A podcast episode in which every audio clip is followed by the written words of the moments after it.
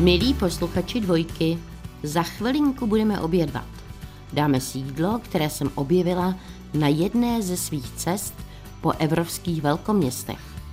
A za chvilku i vás seznámím s místy, které se mi tehdy moc líbily a kde mi hodně chutnalo. Zatím vám jenom prozradím, že začínají omeletky. A že omeletky jsou komorní polední show se mnou, s Halinou Pavlovskou. Český rozhlas dvojka. Rádio, které vás baví. Omeletky smaží dvojka. A dnes budeme cestovat po velkoměstech Evropy. Přesně ta jsem totiž navštívila, když jsem natáčela cestopisný cyklus Zanzibar. Kdo by nevěděl, proč jsem cyklus o cestování pojmenovala po ostrově u afrického kontinentu, no tak mu to prozradím. Protože vždycky, když můj tatínek se chystal někam na flám a parádil se a stříkal se pitralonem, aby hezky voněl, tak máma se ho podezřívavě ptala, a kam jdeš? A můj tatínek vždycky dlouho otálel s odpovědí, pak si furiansky nasadil klobouk a pravil do Zanzibáru. A když máma zavila, a kdy se vrátíš? Tak otec řekl, až se mi bude chtít. Ale vždycky se vrátil. A moje maminka to s ním vydržela až do jeho smrti. To znamená něco málo přes 60 let. Často vzpomínám na Londýn.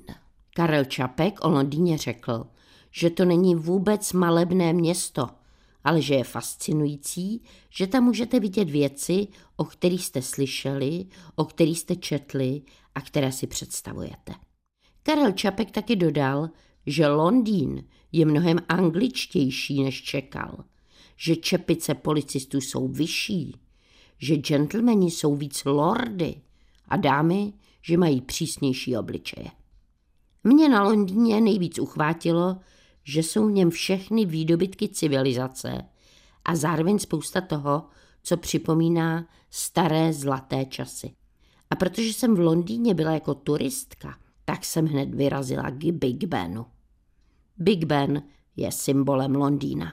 Jsou to obrovské hodiny na věži svatého Štěpána, která měří 96 metrů a mají tam zvon, který váží 13,5 tuny.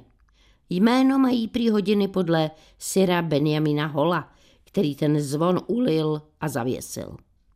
Jiná legenda tvrdí, že dostal jméno podle nejtěžšího zápasníka své doby, Benjamina Kanta, který vážil skoro 200 kg. Big Ben bije každou celou hodinu a jeho hlas je znělkou televizní stanice BBC. Nad ciferníkem je lampa, která svítí vždycky, když zasedá parlament. A prý ji denně dvakrát kontrolují, i když do věže vede 334 schodů. Ve Westminsterském paláci, kde věž stojí, sídlí parlament a stráží ho stráže. A každého 5. listopadu jde stráž do sklepa a kontroluje, jestli tam není bomba se střelným prachem. To proto, že přesně takhle se snažili parlament vyhodit do povětří v roce 1612. Atentát se nepodařil a jeho strůjce byl umučen. Přesto se dodnes říká, že to byl jediný člověk, který vstoupil na půdu parlamentu a přesně věděl, co tam chce udělat. Jedním z nejhezčích mostů v Evropě je Tower Bridge. Vypadá trochu jako z marcipánu a za 90 sekund se dokáže otevřít. Dřív se otvírá často. Teď už potom, že do Londýna tolik obrovských lodí nepluje. Za to po mostě každé ráno do centra proudí stovky typických anglických gentlemanů. Mají nažehlené puky, tmavá saka, kravaty a buřinky a často mají holé a deštníky a vypadají jako invaze divně staromódních elegantních kobylek. Když ovšem chcete anglického gentlemana potkat přes den na normální ulici, nepovede se vám to. Londýn je sice typickým anglickým městem, ale prakticky se v něm nedají vidět praví angličané. Ti z vyšších vrstev se totiž drží ve svých sídlech a jen občas si zajdou do soukromých klubů. Na členství v těch prestižních klubech normální člověk většinou nemá peníze a ani rodokmen. Kluby se skrývají v obskurních ulicích a nemají žádné označení. Většinou jim patří celý dům a mě vzrušilo, že si zde angličané v kolektivu suplují své domovy. Klub má totiž často předsíň, jídelnu, knihovnu, obývák a dokonce i ložnici. V tom klubu, kam se mohla nahlédnout, byla dost tma. A měla jsem divný pocit, že za starými sametovými závěsy a přehozy žije nějaký nepěkný hmyz. Omeletky Haliny Pavlovské. V sobotu a v neděli v pravé poledne Na dvojce. O evropských velkoměstech si dnes povídáme v Omeletkách na dvojce. Před písničkou jsem hovořila o Londýně a ještě pár maličkostí vám o Londýně řeknu. Hlavně vás ale chci upozornit na to, že mé dnešní zážitky, se kterými se vám svěřuji, rozhodně nechci vydávat za nějakého odborného průvodce. Já se vám svěřuji jen se svými dojmy a doufám, že vás některá z mých informací zaujme natolik, že buď popadnete kufr a peníze a vydáte se do Londýna ověřit si mé řeči, no a nebo se pokusíte najít nějaký zajímavý článek o Londýně nebo dokument, nebo si v knihovně vypůjčíte knížku, která vás do Londýna zavede mnohem obsáhleji a podrobněji a zajímavěji než já. Ale mluvím o Londýně dál. Karla Čapka v Londýně deprimovaly stejné řady stejných domků. Je to opravdu trochu deprimující. No ale oproti šedým panelákům jsou malebné. Méně malebné jsou hotelové pokoje. Na pohled luxusní hotel v centru svého hosta často umístí v kamrlíku, který připomíná kupé s výhledem do světlíku a s dekou, kterou kdysi dávno vyrobili z papíru. Když za tenhle komfort zaplatíte pět tisíc korun za noc, no tak máte hrůzné sny. Nad Temží jsou taky maličké hospůdky, kde je klid jako kdysi, kde se pije tmavé pivo a zbou se okurčičky a kde mají reklamu, která upozorňuje na to, že právě tady nejsou žádní turisté. Ta reklama zní, u nás se vám bude líbit, protože budete mít pocit, jako byste ani nebyli v Londýně. Londýn není typickým kontinentálním městem. Je v něm hodně cítit moře. Řeka je tu nenechavá. Zvláštně to v ní vře a její vůně připomíná zaoceánské dálky. V Londýně žili Lord Byron i Charles Dickens, zemřel tu Karel Marx a bádali tu Isaac Newton, Charles Darwin a Alexander Fleming. V Londýně v Soho se hrály hry muže, který proslavil londýnskou tržnici se zeleninou a květinářka z Covent Garden se s My Fair Lady proslavila po celém světě. Dnes jsou v Covent Garden malé obchody se vším, restaurace všech úrovní a umělci, kteří se živí na ulici. Jednou G.B. Shaw poslal Winstonu Churchillovi pozvánku. Byly v ní dvě vstupenky na show, premiéru a text. Zvu vás na své první představení a můžete si sebou vzít přítele, jestli ještě nějakého máte. A Churchill mu odepsal. Na vaše první představení bohužel nemohu přijít. Rád ale přijdu na vaše druhé představení. Jestli ještě nějaké bude. Dřív byla v Anglii a v Londýně mlha, že se dala krájet. V 60. letech se během 24 hodin zakázalo topit v kamnech a o něco později všechna auta musela mít katalyzátor. Dneska v Londýně mlha není. Prší tu ale často a hodně se tu mluví o strašidlech. V Londýně jsou dvě popraviště a u toho jednoho každý měsíc v modlitbách klečí stará žena. Vždycky, když jsem trestance vedli, tak je nejdřív čistě oblékli, učesali, oholili a pak jim koupili poslední drink. Jedno z popravišť je taky hned vedle brány Marble Arch u Hyde Parku. V parku jsou stromy košaté, lehátka veselá a úžasné je, že tu můžete po trávě chodit bez strachu, že vás zmlátí hlídač. V rohu Hyde Parku je taky řečnický koutek. A tady si každou neděli může kdokoliv stoupnout na bedínku nebo na cokoliv, jen aby nestál přímo na královské půdě a může mluvit o všem a proti všemu. Proti vládě, proti církvi, proti monarchii i proti životu.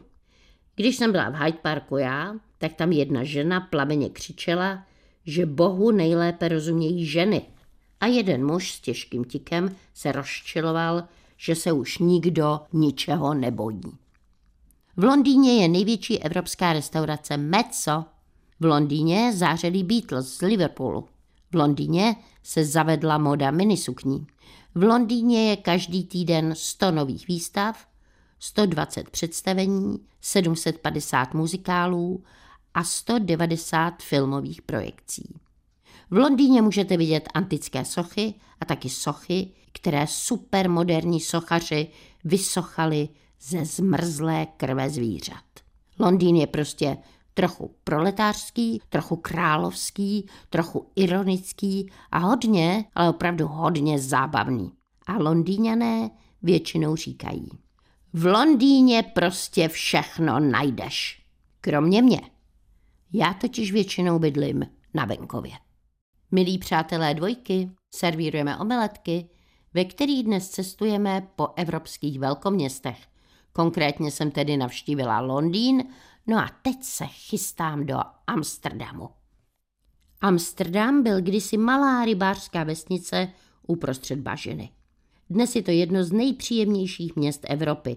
Je prošpikováno umělými kanály a ty slouží filmařům, kteří v nich nechají prohánět vraždící maniaky.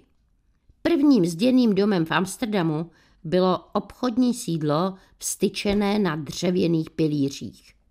Největší obytnou stavbou Amsterdamu je dnes Královský palác. Stojí navíc jak 13 tisících pilotech a je v něm sál, který má strop ve výšce 30 metrů. Když do Amsterdamu přijedete, tak máte pocit, že se v něm nemůžete ztratit, že je v něm všechno blízko. No ale pak nemůžete najít svůj hotel.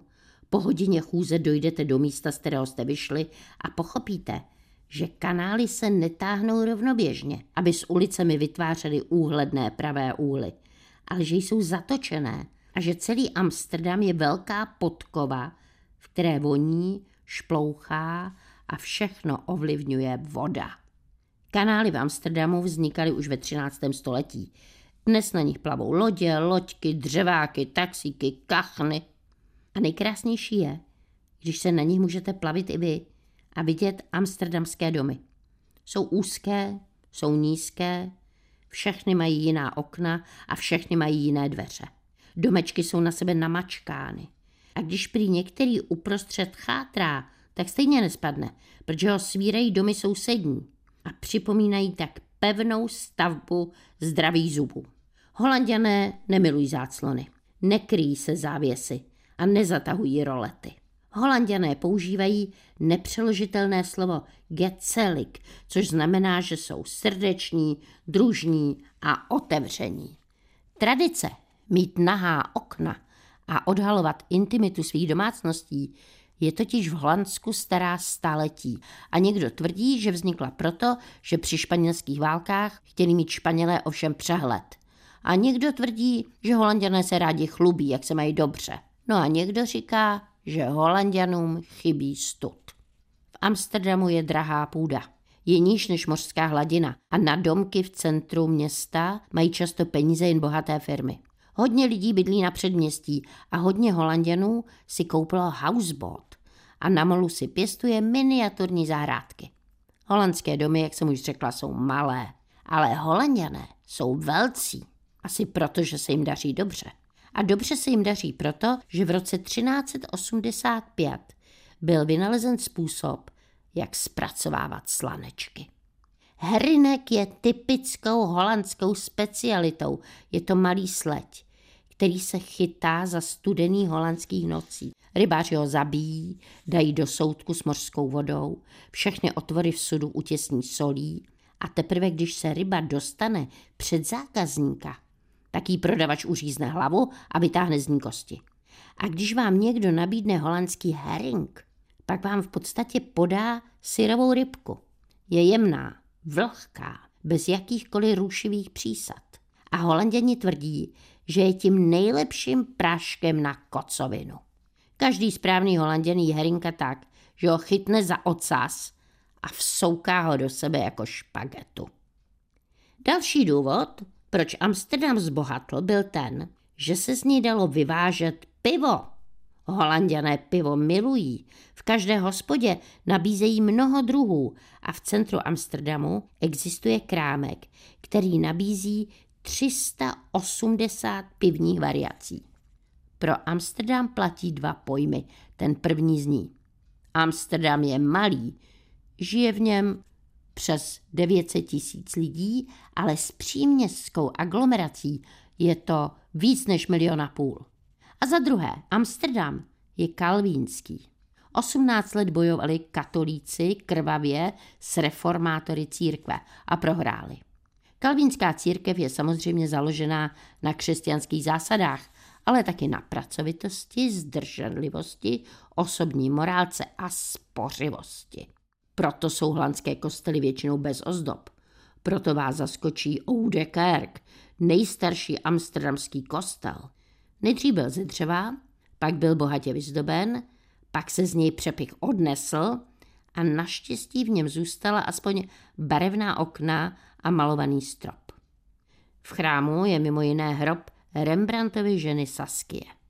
Holanděné si nepotrpí na okázalost. Nemají taky extra důvod omdlívat z dějin a tradic. Možná proto v kostele Westerwerk zvony nezvoní normální kostelní melodie, ale vyzvánějí tu písně Beatles, Rolling Stones a občas hrají i nějakou lidovku. Možná proto nikdo ani přesně neví, jestli tu je pochován malíř Rembrandt, anebo ne. Český rozhlas dvojka. Milí přátelé dvojky a zejména omeletek. Dneska vás s sebou vláčím po Evropě. Už jsme navštívili Londýn a Amsterdam. No a v Amsterdamu ještě chvilku zůstaneme. V Amsterdamu žil Wilhelm Barents, hledal průplav do Ázie a objevil Špicberky a ostrov, který teď má jeho jméno. Cestovatel Henry Hudson odplul hledat cestu do Indie a díky němu prý vznikl New Amsterdam a z něj New York. A Abel Tasman jako první Evropan našel Nové Holandsko, to znamená Austrálii. Holanděné totiž milují cestování. Asi proto, že kdyby v její zemi přestala fungovat čerpadla, tak by se Amsterdam během dvou dnů ocitl pod vodou. Holanděné měli kdysi bohaté provincie. Obchodovali s velkým měním, produkovali boháče a vyráběli chudáky. V Amsterdamu vždycky žilo hodně židů. Ti sem přišli z Portugalska, aškenáziové židé z východní Evropy se sem dostali roku 1630. Židi měli svou čtvrť, své synagogy i svá tržiště. Na amsterdamské Prinsengrachtu žila Anna Franková, židovská dívka, které bylo 13, když se její otec rozhodl, že se celá rodina před deportací zachrání v zadním traktu. Skrývali se v něm dva roky. Pak je nacisté stejně našli, spolu s dalšími 60 tisíci holandskými židy je odvezli do koncentráku a z něj se vrátil jenom Anin otec. Našel deník své dcery a ten byl přeložen snad do všech světových jazyků. V domě na Prinzengrachtu je dneska muzeum a denně ho navštíví stovky lidí. A skrýš prý vidělo už přes 170 tisíc. Amsterdam má zvláštní světlo. Voda hází od lesky. Vlnky se třepotají. Moře všechno halí do snivé modři a zeleň trávy v jasném slunci vytváří záhadné stíny. Právě světlem se proslavil Rembrandt van Rijn. Vypadal přesně tak, jak teď vypadá jeho vosková figurína v Amsterdamském muzeu Madame Tissot. Namaloval svůj nejznámější obraz Noční hlídku a ten obraz teď visí v Rijksmuzeu. V roce 1976 si šel obraz prohlédnout hůbený dlouhán, pak se na plátno vrhl a laciným nožem z amsterdamské hospody mu zasadil 13 řezných ran. Tomu prý přikázali mimozemšťané. No a ten duševně chorý muž pak vstoupil spolu s Rembrandtem do dějin. Noční hlídka vznikla jako zakázka pro kapitána amsterdamské setniny Koga. Ten nabídl Rembrandtovi 5250 zlatých, Když ale viděl obraz, byl hrubě nespokojen a chtěl, aby jeho noční hlídka byla pěkně vyrovnaná v řadě. Nelíbila se mu hra stínu na jeho tváři a zaplatil Rembrandtovi nakonec jen 1600 zlatých. Obyvatelé Amsterdamu jsou vysocí a růžoví. Mají báječné mléčné výrobky a tváře dívek vysloveně evokují výraz krev a mlíko. V Amsterdamu žije taky hodně menších a tmavších lidí. Jsou z Jižní Ameriky, ze Surinamu a jsou přijímáni jako součást města, kde je sice 1400 mostů, ale žádné rasistické přehrady. Kalvinská církev moc nepropaguje sex, ale přesto je Amsterdam vyhlášen ve světě svými výlohami, za kterými se ukazují obnažené slečny. Slečny se vystavují ve speciální čtvrtě. Každý dům s červeným světýlkem je domem neřesti a muži s divočelí hříchem putují od lucerny k lucerně jako zmatení skřídci. Čtvrť červený lucerny je v centru města. Nemáte v ní pocit děsu? Všichni vám tu spíš připadají, jako by byli v divné euforii. Možná proto, že holky nemají překvapivě vulgární obličeje a možná proto, že ve vzduchu je cítit marihuana a prodej malého množství drog je tu legální. V jednom coffee shopu jsem viděla chlapíka, který se zavřenýma očima nádherně vyhrával na kytaru a vůbec mu nevadilo, že tu kytaru nemá v ruce. Viděla jsem nápis Člověku k životu stačí jenom láska, sex a hašiš. Ve čtvrti červených luceren se prodávají hašišové dorty, špetky heroinu a jointy. Tlusté černošky se v oknech předvádějí v plavkách v celku, hubené blondýny ukazují, jak jsou vyholené a krásné mladé dívky tu nejvíc vydělávají přes den, kdy si k ním zaskakují bohatí biznismeni. Jo a co mě mimořádně zaujalo, ani jedna z holek neměla stehna s celulitidou. Omeletky Haliny Pavlovské Na dvojce. Milí posluchači dvojky, dnes v omeletkách cestujeme. Připomenu vám, že jsme se rychle prohnali Londýnem a teď si to metelíme Amsterdamem. Mám k němu docela zvláštní vztah, protože jsem několik let pracovala pro holandské vydavatelství a často jsem právě v Amsterdamu musela řešit pracovní problémy. Přesto se mi tam vždycky líbilo, i když ani jednou, skutečně během deseti let ani jednou jsem tam nezažila hezké počasí. Buď vždycky pršelo, anebo aspoň foukal vítr. Pro Holandsko jsou typické větrné mlíny. Vypadají trochu jako potrhlí rozčepíření ptáci. Mají čtyři křídla, dlouhá 8 metrů a v Holandsku je jich přes 900. Některé melou, některé patří společnosti větrných mlínů a některé mají soukromníci a tráví v nich dovolenou. Místnosti uvnitř jsou hrozně malé a když jsem se tam ocitla, tak jsem nechápala, proč nám průvodce místo postele majitelů ukazuje divné skříně.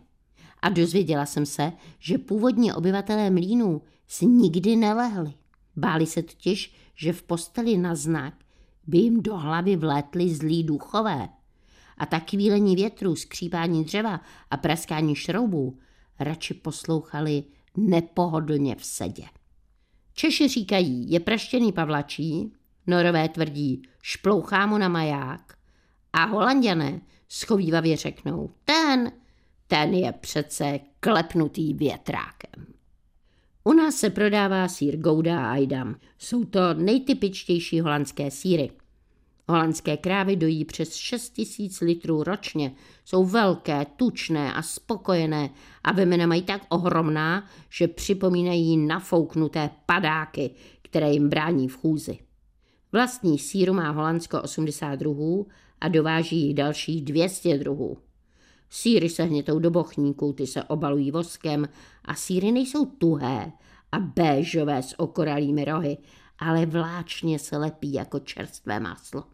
Síry jsou ochucené česnekem a bylinkami a sněhově bílé kozí síry mají tak pronikavé aroma, že mě s ním chtěli vyhodit z autobusu. Síry prodávají dívky v čepcích, ve kterých ze strany vypadají jako netopíři. A někteří holandští chasníci si občas obléknou barevné pumpky, pruhované punčochy a čepičky s bambulkou a vypadají jako šašci na středověkém královském dvoře. Holandské síry se za tepla táhnou jako guma. Chutná k ním chleba, chutná k ním víno a docela běžné je, že vám v každé restauraci k sírové lahůdce nabídnou čerstvě nadojené mléko. Sír Old Amsterdam zraje víc než rok a je tvrdý jak křemen a chutná úžasně, když si ho tence nalámete na chleba s máslem a navrh ho přetřete českou plnotučnou horčicí. Speciální sírový obchod je v centru Amsterdamu, blízko náměstí Dam. A když řeknete, že chcete síry, které dlouho vydrží, tak je doma můžete konzumovat třeba rok. Jo, a důležitá zpráva. Zrujnujete se. Bochníčky pravého holandského vás mohou přijít i na několik tisíc korun. A můžete zároveň přijít i na to, že každá gouda je chouda. Holanděné milují jídlo. Mají sice k dispozici všechny možné druhy ryb, ale překvapivé je, že holandskou lahůdkou jsou hranolky, Fritz, podle belgického podnikatele Frice, který je v roce 1861 začal ve svém stánku nabízet. Holandské hranolky jsou obrovské, slunečnicově žluté a když do nich kousnete, tak vábivě křupnou. Upravují se totiž ve dvou olejích a zdejší majonéza k ním je tak lahodná, že máte chuť jíst jí lžicí. A k bramburkám můžete ochutnat i sos z burských oříšků. Je hořko slano sladký a je tučný a je těžký a jako většina zakázaných věcí dokáže člověku zprostředkovat ráj na zemi. Holandská kuchyně je relativně prostá. Rozděluje se na letní a zimní. A do zimní stravy patří brambory, které se šťouchají se štěrbákem, Tohle jídlo trochu připomíná naši lepenici a dokáže uspokojivě zasytit v pošmorných dnech, kdy to z kanálu opravdu sichravě táhne. V amsterdamských restauracích se často jídlo podává na stůl přímo v hrncích. A můžete si taky dát normální špekové jelito s jablkem, herinka na chlebu, sírovou kroketu, hovězí ala divočák a hovězí s datlemi, švestkami a jablečným pyré. A taky se tu podávají výborné polévky. A já vám teď hned řeknu recept na výbornou dýňovou polévku. Potřebujete dýni, jakoukoliv. Nakrájíte si ji na kostky, potom si nakrájíte cibuli, asi 200 gramů, všechno podlijete osolenou vodou, ne příliš, a zvolna rozvařujete na kaši. Potom přilijeme mléko dvě deci a do směsi během stálého míchání Přidáte lžičku sladké mleté papriky a špetku bílého pepře. A mírně povaříte a potom předsedíte. A do krémové polévky můžete přidat dvě lžíce naložených hub. Mně osobně navrh ještě chutná kysaná smetana a lísteček bazalky. Tahle polévka má jasně jásavou žluto-oranžovou barvu. No a je dobrá. Je dobrá na podzim, je dobrá v zimě, je dobrá i na jaře. A jestli máte dost dýní, tak doporučuji si dělat často a k ní přikusujte tmavý chleba, na který si dejte trochu osolené máslo a navrch ještě sír, o kterém jsem už mluvila, Old Amsterdam. Chutná to výborně, mňam. Bože můj, ještě tolik by vám toho chtěla říct. I o Londýně, i o Amsterdamu. No a taky pochopitelně o Bruselu a o Římě a o Madridu a o Praze bych vám taky ráda toho hodně řekla. No ale teď už všichni musíme jít obědvat, protože já se nemohu dočkat té dýňové polévky. Takže, milí posluchači dvojky, prosím vás, poslouchejte omeletky. Příští víkend budou zase ve své klasické formě. To budeme doma sedět na zadku a probereme si nějaké důležité téma. No ale stejně, poznávejte cizí města. Já věřím v dobré lidi z jiného těsta. Vaše Halina Pavlovská.